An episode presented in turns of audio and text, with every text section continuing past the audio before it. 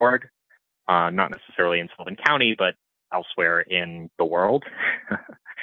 um, and it's not like give us two hundred dollars and we're fine. So it's it's within the broad middle ground where they're trying to regulate how people run these short-term rentals and how people make money off of them, but they're still sort of encouraging people to run them or sorry, letting people run them and make money off of them. So that uh, draft comprehensive plan is going to go to a um, public hearing on Wednesday, February 8th at 7 p.m. at the Cochecton Town Hall. Yeah, and again, these regulations aren't part and parcel with the comprehensive plan, but they were created as part of the process of coming up with this update to the comprehensive plan. Well, like most towns, villages in Sullivan County, and even the governor has proposed, you know, having some kind of universal short-term rental policy or or uh, database. I think something that Philip uh, from Pantuso is going to talk about. It's great that you know, like we have these this growth in this business is bringing tourists to our areas, but also I, I believe these these regulations are trying to make these businesses, uh, I guess, respect the nature that we have here and respect also the neighbors because uh, there are people who live to near these Airbnbs. Um, but let's keep on on the on the theme of rebuilding. And one of the, I guess, landmarks I always see driving a 17B is the White Lake Mansion. And I understand it's looking to be refurbished and have a new lease in life. What can you tell us about this? So it's the White Lake Mansion House project. Um, and so from the way I've heard it talked about, this was a proposal that first received planning board approval ago, 2013 and that was extended a couple of years, um, but the construction didn't approve, begin at that time. So a developer is coming back to the town of Bethel planning board and saying, Hey, can we do this project? The, I mean, again, I wasn't there for the original, for the original approval of the project. So a lot of this is something, stuff I'm hearing now, but from what I've heard, the building itself isn't exactly in refurbishable condition. So the plan is to basically take the land and create a replica of the current building that stands there, add two new buildings, and then between them they'll hold, or the two new buildings will hold 72 rooms, um, and the main building will hold ref- like a restaurant and offices, and it will be this um, kind of uh, hotel area. A lot of the people there there was a lot of public um, discussion at the planning board meeting where this got brought up, and because of the amount of discussion there was, the planning board sort of agreed to hold the public hearing open and give the public more time to comment, give uh, the people behind the project more time to sort of re- refine their plans. There were some aspects of things that haven't really changed since 2013. I think people brought up concerns about the impact it'll have on traffic, on water and sewer and fire safety, and all those things I believe were a concern a decade ago and are still a concern. Um, something that I thought was really interesting that the board sort of wanted to emphasize was things have changed in the area since 10 years ago. Um, the creation of a new 72 room hotel would have added a lot of capacity to the area a decade ago, but there are a lot more hotels in the area that have sprung up in the decades since. Uh, there are a lot more Airbnbs, short-term rentals. So there's just a lot of capacity in the area. And the fact that this is a project that has resurfaced after a decade without the developers really doing anything about it in the ensuing decade um, sort of lead, led the planning board to see this as a new approval rather than rubber stamping an approval of a project that already got the approval. Keeping on this theme of housing, Philip Pantuso from the Times Union. Uh, what can you tell us about short-term rentals? Um, well, yeah, sort of two pieces of news here. Um, we can start with uh, Senator Michelle Hinchey's short-term rentals bill, sort of picking up some of what Liam was talking about. So over the past few years, as um, short-term rentals like Airbnbs and VRBOs have really proliferated in some of the high tourism regions of the state, like the Catskills and the Hudson Valley. There have been sort of inconsistent efforts to regulate and track them on the local level, but really the effect of that has been to create a patchwork of regulations that is that can be inconsistent from town to town. So you'll have um, you know one town that will say only allow owner occupied Airbnbs, and then the next town over will have no regulations whatsoever. Um, a, another kind of issue with these efforts, um, good faith that they are, is that there is often a lack of resources, both manpower and financial, to actually enforce the short-term rental regulations. Good example of this um, that I've that I have talked about previously is in the city of Beacon in Dutchess County. They passed short-term rental regulations a couple of years ago, um, and as part of those, uh, Airbnb owners are required to register their short-term rentals with the city. The problem is that there is no enforcement mechanism, um, and nobody in city government who can actually sort of keep track of whether or not the owners are doing that. And so very few of them have. So in an effort to address that, um, about two weeks ago, uh, State Senator Michelle Hinchey, whose district includes a lot of the Mid Hudson Valley and her previous district included a lot of the Catskills, introduced uh, a bill called the Short Term Rental Registry Act. And it is essentially the first attempt to develop a statewide registry and statewide guidance on short-term rentals, which it basically defines as any rental unit that's offered for tourist or transient use for less than 30 consecutive days. It doesn't lay out strict regulations about what is and is not permitted basically leaves that to the municipalities. But what it does do is create a statewide registry that property owners uh, are required to register their units to every two years. That registry gets shared with the platforms like Airbnb, who then have to make sure that all of the listings on their platform are registered and it gets shared with municipalities to give them a better picture of what the short-term rental landscape looks like in their region so they can decide what kind of further enforcement they want to pass. Um, failure to register um, with that registry results in a $200 fine per day. Um, and then there's other guidance in the bill that um, kind of amends the tax law to make all short-term rentals subject to hotel occupancy tax. Some towns have done that across the state, but this would basically make it a state law, and it provides guidance for how um, localities can actually collect that tax.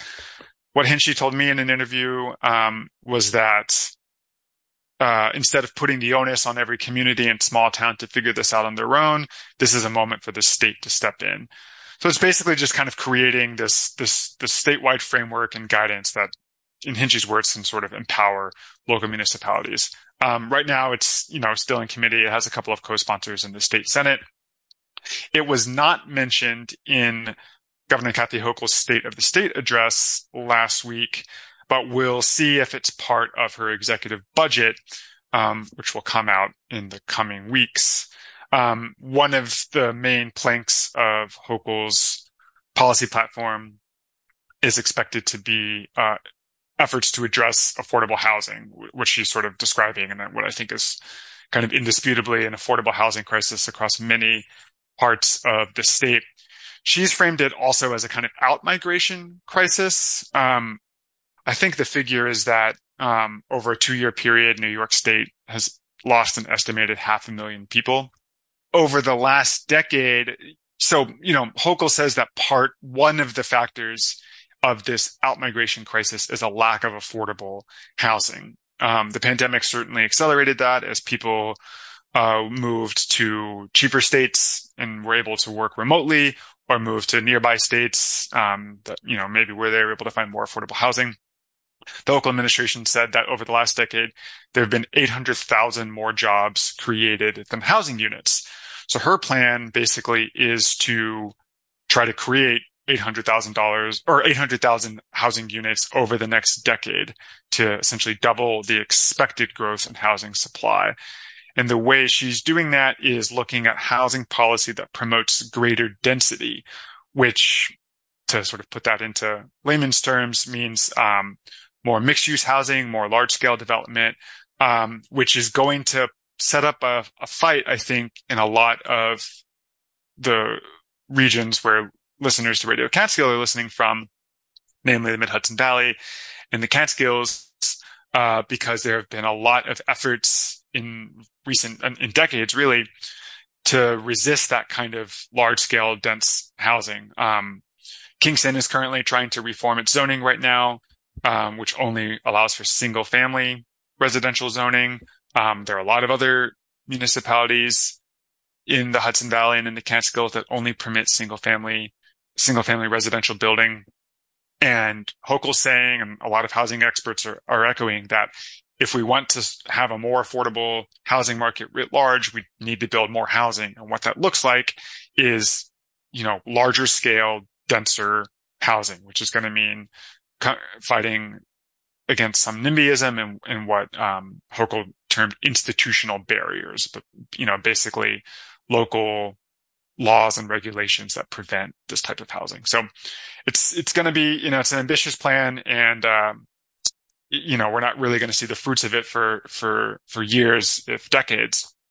Um, but certainly it's something that Hochul is setting out to do, and if uh, the first few months of uh, or the first few weeks of her first elected term in office show anything, it's that she's not afraid of a fight. At least, you know, we, we said before that housing is being talked about now at the state level. And so uh, we could definitely see, we'll hope to see the changes that are going to be made, um, either to short-term rentals or uh, made affordable housing available.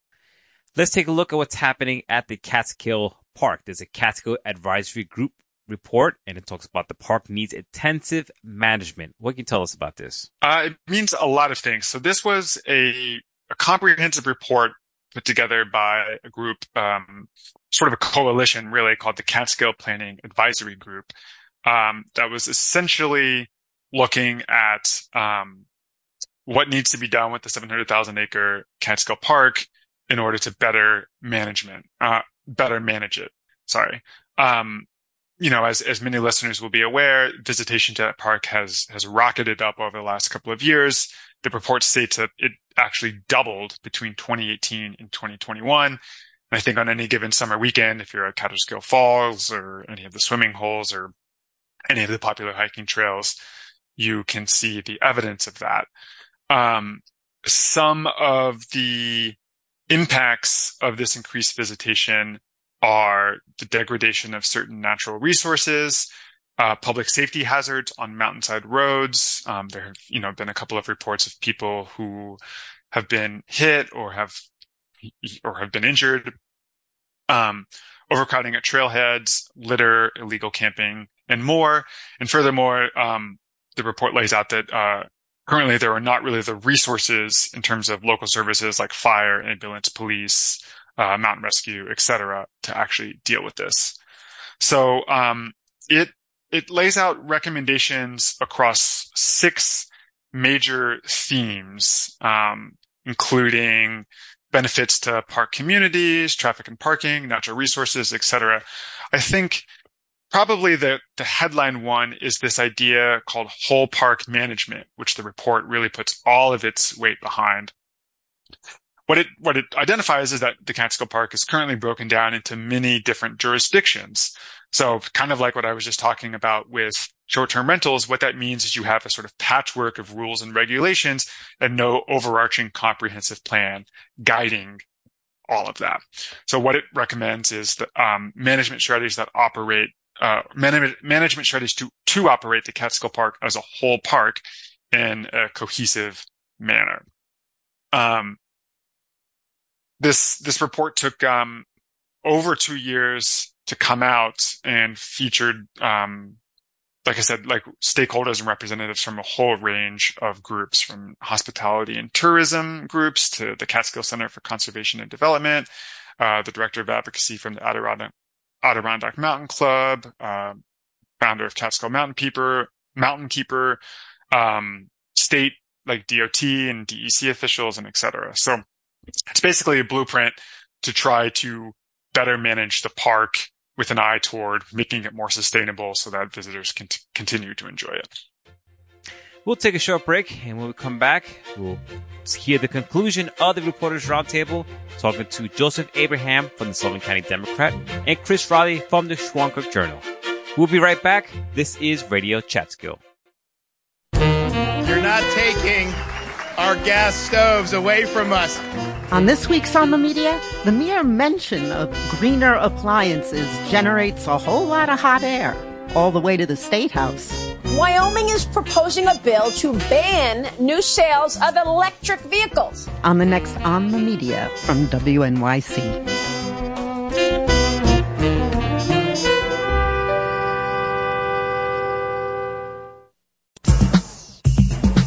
Set it off with your host, Clyde Alvin Yates III. Set it off. Saturday night at 7 Set it off. on Radio Catskill.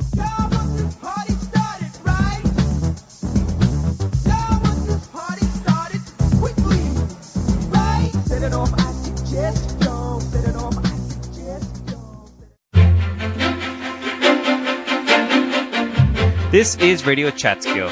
I'm Patricio Robayo. We return to part two of the Reporters Roundtable. We take a look at what's happening in Ellenville and Ulster County and take a look at the upcoming election. It's coming up this November for local legislatures and district attorneys.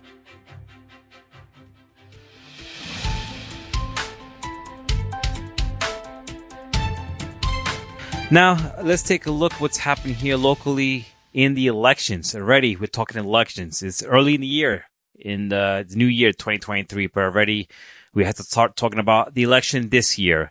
Joe, what can you tell us about the upcoming elections? They are hyper local. We are talking about legislatures and we're talking about district attorneys.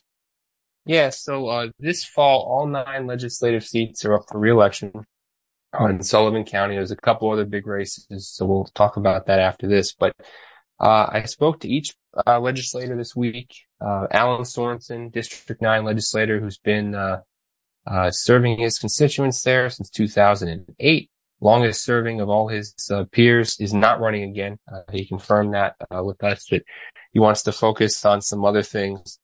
and also wants to spend more time with his family. Um, and so, uh, we got that, uh, interview done. And also, uh, Ira Steingart said that, uh, he is undecided currently. He's the second longest tenured legislature. I think Alan would have been completed four terms. Ira, I think, is completed three so far, if I'm not mistaken. Uh, but he's currently undecided and the other seven are, uh, said that they are going to run again. Um, so that should make for a very interesting, fall. This is always the craziest selection cycle in Sullivan County uh, because once again we're gonna have all the town races, uh, which happen every two years, just about in the fall, and these big countywide races. Uh, we haven't really reported on the county clerk's race yet, so that'll be discussed later on. Um, but the DA's race is another big um, race that's going to be taking place this fall. Uh, currently, there's no Republican candidates that have uh, emerged. Uh, Megan Galligan, who was our uh, district attorney and still had time on her term, was reelected in November, not reelected, was elected in November to serve in the third judicial district of the state Supreme Court. So she is now a, a state Supreme Court uh, justice. So Brian Conaty, who um, was recently named her chief acting district attorney, who's 30 years old um, and has been in the office since 2018, uh, was uh, Brian Conaty, because he was chief acting district attorney when Megan uh, ascended to the bench, um, he becomes acting district attorney, and he has told the Democrat that um, he is going to seek election, like for the position in November. Uh, but uh, for now, he's um, you know in the position, and uh, some of background on him is that he was hired in 2018 by Jim Farrell, who was the district attorney at the time before he was elected to be a Sullivan County justice. Uh, and then he worked under Galligan and, um, served as the lead prosecutor in connection with the serious prosecutions involving guns, drugs, assaults, uh, driving while intoxicated, and has uh, appeared in several different courts in his capacity as a as a local attorney. And so uh, he's, like I said, in charge. Uh, the sheriff, Mike Schiff, has come out in support of him. Uh, Megan Galligan was very supportive of him in a press release um, that was announcing um, his um, ascension to chief assistant district attorney in December before he became acting DA. And um, at his swearing in ceremony, he actually talked about um, Megan and how important she's been as a mentor to him and a friend. Uh, they actually met, he said, when he was in college or law school, or when he was studying to take his LSATs prior to law school. Uh, and she helped tutor him and, you know, offered, you know, anytime you have any questions or whatever, reach out to me. And so he, um, talked about you know, she was always there and how, um, you know, she let him know that there was an internship opportunity available when he was in law school. And so he interned in the DA's office in Sullivan County. And then, of course, in 2018, let him know, Hey, we have an opening and encouraged him to come interview before he was hired by, uh, uh, now the Honorable James Farrell. Uh, so yeah, so that's his background. So he's sort of been in the thick of the whole DA's office. Uh, Tom Colley, who's been the deputy county attorney uh, since 2016 uh, and has been in the county attorney's office since the early 2000s, uh, has come forward uh, as seeking the, the Democratic endorsement as well uh, for the um, to run for, for district attorney. And um, so it looks like those two are sort of headed towards a primary, which will probably take place this summer. The election calendar hasn't come out yet. But um, Tom Colley actually was uh, started his career in Sullivan County in the Sullivan County DA's office. He was hired in, I think it was, he said 92 or 93 by, uh, Steve Lungen, who sort of has a very, um, reputable, uh, historic, uh, you know, reputation here in the county. Um, I believe he might have been the longest serving district attorney the county's ever had. Uh, and, um, so Tom worked under him for about seven years until the late nineties, early, and then what happened at the start of the century was he realized there were a couple of uh, people in front of him in the DA's office. And just because of the structure, you have eight uh, ADAs um, under the DA and, you know, they weren't really going anywhere. So there was really no room for upward, uh, you know, to move up the, the, food chain. So that's when he took a position over at the, uh, at the county attorney's office, 2016. Uh, you know, in 2016, Cheryl McCausland, when she was named county attorney, um, approached him to be her deputy. And uh, in 2020, when Michael McGuire was hired, once Cheryl retired, uh, he uh, once again endorsed Tom to be his deputy. So I asked Tom, you know, why did you decide, like, why you want to, you know, seek the DA's position? He mentioned that he missed the ex- the excitement with the criminal element and trial work. Uh, he had mentioned that in the county attorney's office, uh, a lot of the work they do is because there's so many different facets is sort of uh, outside agencies or you know they hire out to do to deal with a lot of that so um, he missed that aspect of it and um, he also just mentioned that you know he works because of his position as deputy county attorney and as parliamentarian in the legislature uh, with all these different departments and that's important for a da to to kind of have in their you know in their back pocket as a skill set to be able to work with different parts of the county, but both are very reputable attorneys um, locally. And uh, I believe there's an upcoming forum that we'll have some coverage of in our paper. Yeah, but it's going to be a crazy ball. It certainly sounds like it's going to be. These two candidates are both Democrats. So is there going to be a primary? And then assuming that there might be a Republican challenger? Yeah. So right now, the two of them are uh, have stated interest in running for the position. Uh, you have to get signatures and such. So, you know, if they both decide to go forward with that, there would be a primary. Usually primaries are in Juneish, sometime around June. Um, and then of course, uh, we'd see what would happen. I haven't, like I said, heard of any Republican names coming forward, uh, for, for the post, but, you know, Mike Schiff, who is the uh, sheriff in this county, uh, is a Republican, and the fact that he's come out in support of Brian, um, you know, tells me that, uh, or, or, a Democratic candidate, I should say, Brian Connolly.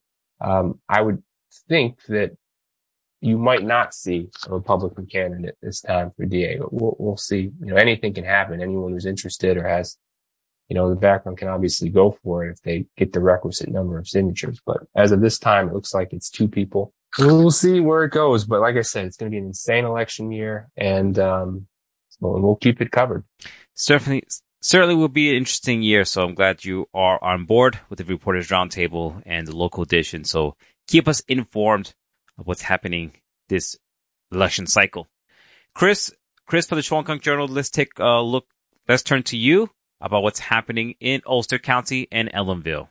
Last night at the uh, Wawarsing Planning Board, um, discussed, uh, no, uh, Verizon's uh, attorney uh, for our area, Scott Olson, uh, he's with Young Sommer of Albany. he appeared again on behalf of an application and um, what what they're doing essentially is they're um, upgrading the tower that's on, um, what's it is, is Custon Road in Wawarsing. And is, this is the big Verizon tower. It also covers a, a big part of Sullivan County as well as a large area of Ulster County. Anyway, um, what they're doing there is they're putting up three new antenna, uh, to, um, uh, and part of that, part of this mission is to boost their C band, um, spectrum uh, abilities. Um, and now we're going to get a little bit of the radio frequency stuff. So just, you know, hold on to your hats. uh, cause, you know, I know most people just, their eyes glaze when you start talking megahertz, gigahertz, and all the rest of it. But hey, I've been doing it all morning, so. well, like I say, it's, it's, it's very important that you're doing this because, you know, living in a rural part of New York and like in Sullivan County and Ulster County and Ellenville, you know, cell service is very important. High speed internet is very important. It's, these are topics that we are talking about a lot. Yeah, and, and this, you know, I mean, the planning board doesn't have anything to do with frequencies or any of that, right? All they have to deal with is, is where the tower is, what it looks like, whether it conforms to zoning, and that's it, right? But we had a fascinating conversation because Paul Tazzolino, the excellent um, uh, uh, councilman, uh, was there, uh, and he, you know, raised the flag of complaint over the dead spots. Uh, there are dead spots on Route 52, dead spots on Route 209, there are dead spots on Route 17. You know, I mean, we all know that there are areas where it just doesn't make any sense to keep phone call going for driving around. Um, so he raised that complaint. Uh, and uh, Olson described uh, what this uh, this these these new antenna they'll be smaller than the older antennas, and they'll be working to deploy this extra 200 megahertz or so of the range of the C band that Verizon has acquired. And what's going on?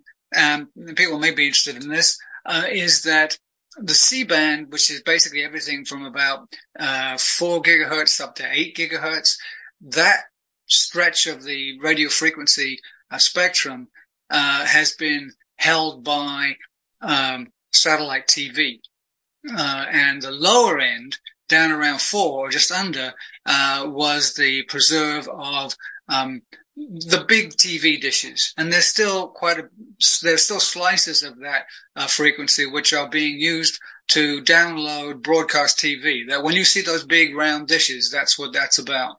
Um, but the the the primary satellite TV now is uh, Dish uh, from Hughes or DirecTV, and uh, that uses uh, a higher part of the, the spectrum. So they're abandoning the the lower part, and therefore the cellular phone companies are moving into that. Um, and the, the, the benefit there is that at those lower, that, that, that's the sort of a middling frequency for them. They got the 2.4 and they got the 5.6. Uh, the 5.6 is a shorter, uh, you know, it's a shorter frequency and, and, and, therefore has a less range. 2.4 has more range. So, but coming in here with the C band, adding that into their signal should help, um, promote uh, the, the, better better service. I got a nice quote from uh, off of uh, their website actually. Adam Kepi or Kopi, I don't know how to pronounce this name. He's a senior VP of tech at Verizon. Described this rather nicely. He says, "Imagine adding several more lanes to a highway. The more lanes, the more cars can get on and off the interstate and the faster they can drive. Same way, the more spectrum we open up on our network, the more data we can move across our network faster and more efficiently. Um, as a Verizon customer, I just simply hope that means that in the summertime, uh, we can make reasonable phone calls without getting dropped all the time, you know. So that that that that was basically the the the big the big event from that meeting, um, and it set me off uh, to spend uh, a considerable amount of time this morning. reading those exciting uh, you know, reading those siting reports, I'm sure of uh, Hertz and, and, and all the coverage area and all that good stuff. So yeah, right. If if Mr. Hertz knew what had happened to his name, I mean, he was a he was a brilliant uh, you know physicist, but it's so long ago. Anyway, so so that that that was the the, the big thing for that planning board thing. And of course, they approved the, the application because all it is is going to changing three, pa- three paddle antennas for the three smaller paddle antennas. So, you know, no one will even notice, but, uh, we will notice if we're Verizon customers. Meanwhile, um, Mr. Tozolino, um, is on this, uh, uh, committee that's been set up by March Gallagher in, uh, Ulster County in Kingston. Uh, she's the county controller and uh, she's trying to um, basically put a spur to the uh, uh, the cellular companies and to Spectrum uh, to uh, improve uh, service and get you know basically treat us like you know like we're in Manhattan. Come on, you know let's have let's have a little better service here with Spectrum. Well, good luck. Um, but uh, with the phone companies, they might be more responsive. Anyway, they're going to have a go. And Tozolino, uh, I think is going to be, he's on this committee that she set up. He's going to be, um, meeting with her and, uh, you know, coming up with a strategy to, uh, spur Verizon, AT&T and T-Mobile, uh, into improving things. Now we should make a point that T-Mobile, which I'm using right now to Zoom with you, um, has really done a good job with this out here in, in the, in the boonies. Uh, and part of that is that they very smartly 10 years ago waded in and bought a lot of the, um, 4G to 5G, um, uh, spectrum. Uh, while, while Verizon and AT&T were kind of like, nah, we don't need this. Well, hey, so, uh, T-Mobile has it and so if you can get, get to a T-Mobile mast, uh, you can get pretty good internet and pretty good phone. Uh, but anyway, that's, that's going to come and we'll see whether Tozolino, uh, has anything to report from this committee with Gallagher on, um, pushing things forward a little bit, uh, in, uh, with the big companies to improve stuff out here in Ulster County, Sullivan County, and so on you know, we'll see how it goes. Yeah, definitely. And Chris, uh, what else is going on in Ellenville and Ulster County? Yeah, other than that, you know, it hasn't been, you know, this is January. It's been quiet. There hasn't been a lot of, uh, exciting, um, stories. Um, we're waiting for, uh, I guess there'll be a public hearing soon. I think it's, what do we think? The next planning board meeting, uh, for the Somerset Partners, uh, application at the Nevele for their redo of that, that property but that's you know that's to come. And it's a, and it's really a pro forma because they've already got the neg dec and under SEQR and town board approval. So I don't expect anything big out of that. If you want to hear the full episode of the Reporters Roundtable, you can visit the Reporters Roundtable's podcast, WJFF, the Reporters Roundtable. We'll be back after a short break and checking with Valerie Manzi and her conversation with Justin Gutstein Awa. This is Radio Catskill.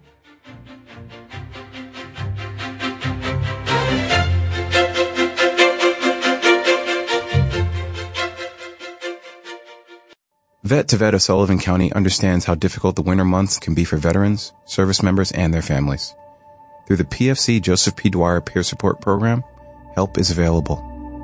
Call 845-794-4228 and ask to speak with a veteran advocate or connect on Facebook and Instagram at Vet to Vet of Sullivan County. If you are experiencing a mental health crisis, call the Veterans Crisis Line by dialing 988 and press 1. Paid for by Action Toward Independence. Hey, it's Francis Lam, host of The Splendid Table. This week, we are celebrating the Lunar New Year with Chinese cooking super bloggers Sarah and Kaitlin Leung from The Woks of Life, Vietnamese icon Andrea Nguyen, and Korean chef extraordinaire Hooni Kim. It's dumplings and rice cakes for everyone. Coming up on The Splendid Table. The Splendid Table, Sunday morning at 11 on Radio Catskill.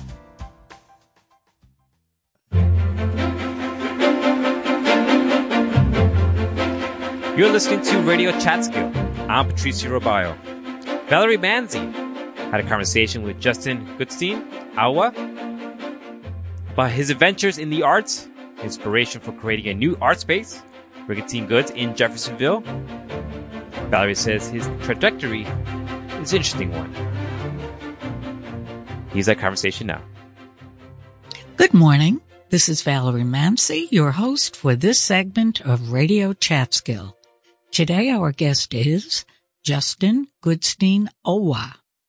He is founder of Brigantine Goods, a venue showcasing contemporary art, leatherwork, and curated vintage goods in Jeffersonville, New York. Welcome, Justin. So tell me a little bit about yourself and how you went from digital photography to a content manager to an expert leather artist. It has really been uh, quite a journey. Really interesting. Uh, I grew up in Medford, Massachusetts, and um, I my mother uh, she's a graphic designer and my father was sort of more of a computer guy. He was very much into computer engineering. Uh, he had a stint at MIT and he was what was called a futurist. So, um, I lost my father. What, what's a futurist? So he predicted the sort of future of technology, right? Uh, on the forefront of, of the computer revolution and the internet. So we were, when I was a child, we were one of the first, uh, houses in the Boston area to have an internet connection at all. It was like an 8K modem. It made all the sounds. It took 20 minutes to connect. And it was really just a fascinating thing, uh, you know, visually and the audio elements of that, right? To be, uh, like a 10 year old surfing the web before the web was the web as we know it. So, um, that, you know, that combined with, uh, my mom's sort of artistic, uh, upbringing, having having been in graphic design, we used to spend long hours in in the attic of our old Victorian in Medford um, with mom when she was doing her final projects, and I remember just every little attention to detail because fonts, you know, offset printmaking uh, was you know, it existed, but everything she had to do by hand. So she made these fonts up by hand with all these little dots. And I remember being a kid and just being so fascinated by that. So, you know, having that. And then in my formative years, when I was a teenager, uh, well, my father passed away when I was 11 years old. And, uh, that definitely had a huge impact on our lives. We moved to Cambridge, Massachusetts. I continued my education at the Cambridge Friends School for middle school and went to Cambridge Rindge and Latin shortly after. And at Cambridge Rindge and Latin is when I discovered photography. So I just remember the first time being in that dark room and you're in this, this red light. You print a photograph and then you put it into the tray and you just see the image uh, I remember seeing the the image just emerge from the emulsion, and it was just such a fascinating, incredible thing to me. So as my interest in the arts, you know, really sparked there, and soon after, my mother uh, started dating a guy named Christopher Busa, and he had a house in Provincetown, Massachusetts. So throughout my teenage years, uh, he was the publisher of the Provincetown Arts Press magazine. And throughout the years, I was taking workshops with, uh, at the Fine Arts Work Center in Provincetown with Amy Arbus. Uh, that's Diane Arbus's daughter, mm-hmm. David Hilliard, Joel Meyerowitz. So that experience combined with my college experience, my Bachelor of Fine Arts in photography at the Art Institute of Boston at Lesley University was just so incredible just having such deep roots in the artistic community in Provincetown and in Massachusetts. So that's really where I, you know, my interest in documentary photography emerged. And that's what I was doing. I was, I was doing documentary projects with a four by five large format camera. And if you know anything about photography, you know that documentary is more of a 35 millimeter. You got to move really quickly. But the four by five really allowed me to slow down and document and almost create an archival collection of images. And that in turn led to my interest in archives to the job at Historic New England, where I was digitizing their print and photographic collections, uh, growing into the, the next role at Boston Public Library, where I was digitizing, uh, photographic, print and photographic collections and manuscripts for pretty much every public library within the Massachusetts area. This is hundreds of institutions. So really just quite an incredible thing. And I'd say some of my most, you know, some of my favorite collections from that time were the Civil War collections. Uh, they found a trunk of Civil War photographs in the attic of, uh, of a homeowner in Medford, Massachusetts, as a matter of fact. And I digitized those prints and in, and what ended up happening is Ken Burns used them for a Civil War documentary the photographs that I digitized. It was like that's impressive. A bit of a wow moment there, right? And um so with with all these things and just the arts, I I just continued to kind of grow. I continued to evolve my involvement in Provincetown and that community. I mean, I remember one summer uh where I was invited over to Robert Motherwell's house and I was standing in his studio and I looked on the floor and I saw Motherwell Blue. And it was just one of those moments, you know, where you're like, wow, this, you know, the arts is really just, it can be such a strong and compelling thing. And so, you know, to today, I think that's really with that background, having the opportunity to open Brigantine Goods, uh, having the opportunity to show artists who are not only local to the area, but I'm also hoping to bring in some international artists and, uh, you know, uh, a diverse set of, of artists, not only just visual arts, but I would love to be doing a performance art piece in the space and sort of see, see what I can do with this space, what push the limits and the boundaries of, of what this space uh, you know, the possibilities that can be, be within, right? Now, I'm curious about, uh, your, how did you get into leather? Oh, yes, yes. So the leather work came about. Uh, my brother and I, we, we were in our probably early twenties. So this was a little bit over a decade ago and we somehow came across some leather, you know, just lying around some scraps or something. And we said, Hey, you know, let's make some wallets tonight. So we had no tools. We didn't know what on earth we were doing, but somehow we managed to punch a few holes in the leather, stitch them together and make little card wallets. And it's really funny because to this day, the wallet that my brother made, his name's Julian, by the way, Julian still uses that wallet as his primary wallet, which is crazy, which is crazy. And it's like, it's the durability and the, um, the textural element of the leather that really keeps bringing me back. But not only that, it's like a blank slate, right? So if you have like photography, if you have a blank negative, right? You can take a photograph. You can fill that frame with anything. If you have a blank piece of leather, you can really do anything with it, like a veg tan piece of leather. You can dye it, you can stamp it, you can shape it with, you can wet mold it.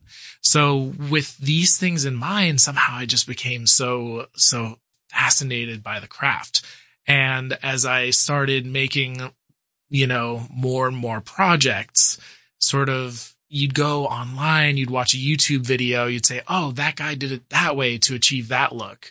Whether it was like the dyeing process or the stamping and stitching process. How can I incorporate this into my next piece? And over the years, you acquire all the tools. And then before I knew it, I was making, making smaller goods. I was posting it on Reddit asking for feedback saying, what do you guys think? Can I sell this? Is this a thing that I can really do? And lo and behold, everybody, you know, the general public reacted very well to it. And they said, absolutely, you've got a really good eye for this. Keep going. So that's what I did. I now you have a beautiful work of art with you today. Oh, absolutely. Yes. I, I Uh, love the color. Talk about blue, but that's a gorgeous shade of blue. Yeah, it's it's uh, pretty much an oversized tote bag. Uh, it's 11 ounce leather, uh, which is which is the nice thickness. It gives it uh, a very nice structure, and yeah, this royal blue. I just came across it, and I I did a little tester, and I said, "Wow, look at this! The depth of this color." And what I do in order to achieve its unique texture, which you don't really see everywhere, is I actually put a layer of mink oil on before I dye. And mink oil protects the leather, you know, from, from the, from the elements, right? So I do the layer of mink oil, I dye it, and then after that I do one more layer of mink oil. So it's double protected and it'll, it just seals it up so nicely and gives it this very beautiful sort of vintage, uh, almost painterly texture. Um, and then I look to what color thread do I want to use? I used a white thread in this instance and it just came out so, so beautifully. Um, and I was able to edge it with, with another royal blue, uh, sort of edge coat. So Uh, yes, I was intrigued by the edge coat. It's quite beautiful. It really adds another dimension to it. Is there anything else you would like to add to share uh, with our listeners today?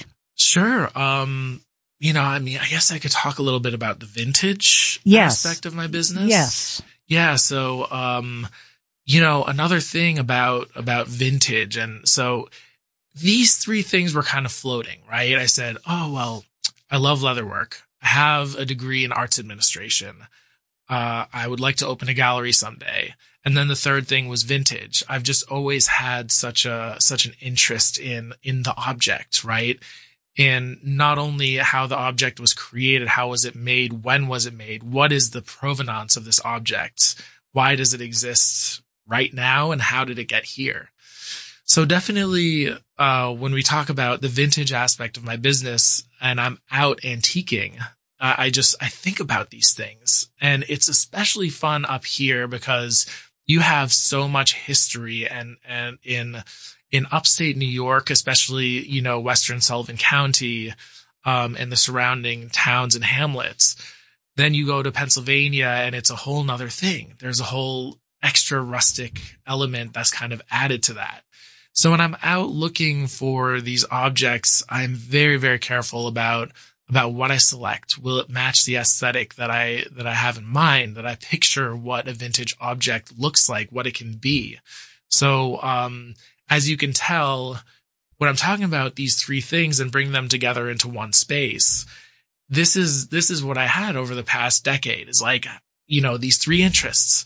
And then this space provided me the opportunity to really get them all together and share them with the world. That's wonderful, especially for those of us who live in Jeffersonville.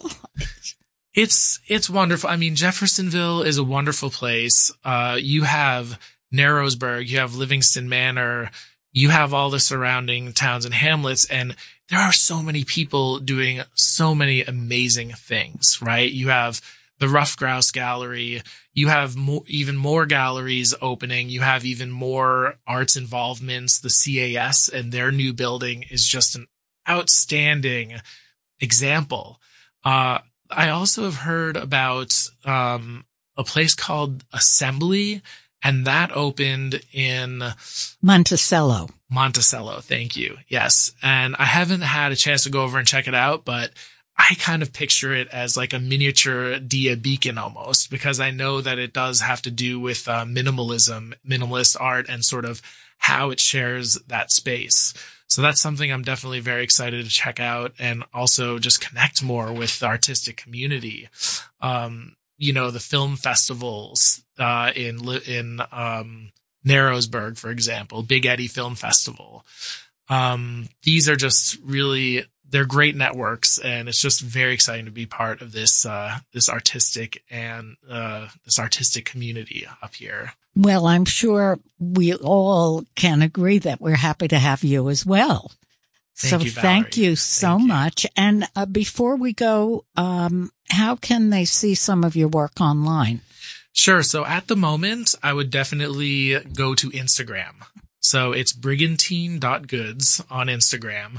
That's where I'm posting my hours. That's where I'm going to start posting really high level photography of my vintage stock. Absolutely. Yeah. yeah. I'll, I'll have the artist talk coming up on February 4th, Marjorie Murrow. Um, I'll have that posted up really soon. And I'll also have any information about upcoming exhibitions and well, thank you so much for coming in and sharing all of this wonderful information with with our listeners. You're so welcome. Thank you so much for having me, Valerie. That's all for this edition of Radio Catskill. Remember, you can hear this episode and previous episodes on our podcast, wherever you listen to your favorite podcast, or find us online at wjffradio.org. I'm Patricio Robayo. Thanks for listening.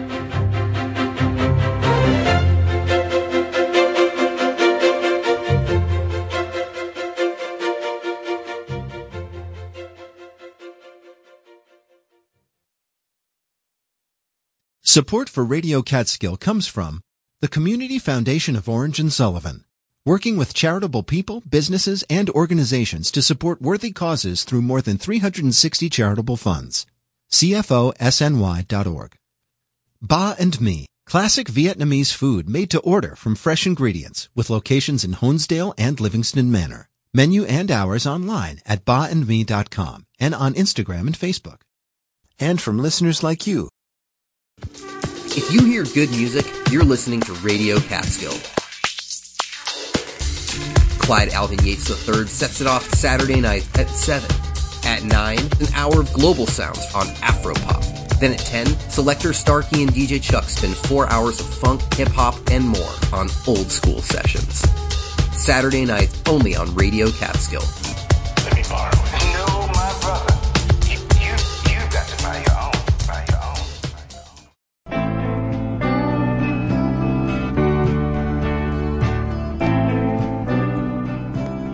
Music from a musician's perspective. I'm Kathy Geary, and on Now and Then, we explore the artistry of the singer songwriter. Now and Then, Saturday afternoons at 3 on Radio Catskill. Listen local. WJFF Jeffersonville, W233AH Monticello. Support for Farm and Country comes from Damascus Citizens for Sustainability, a community supported, science based nonprofit taking legal actions, providing tools for action, and raising awareness of fracking damage since 2008, proactively protecting public health in the Delaware River Basin and beyond. DamascusCitizens.org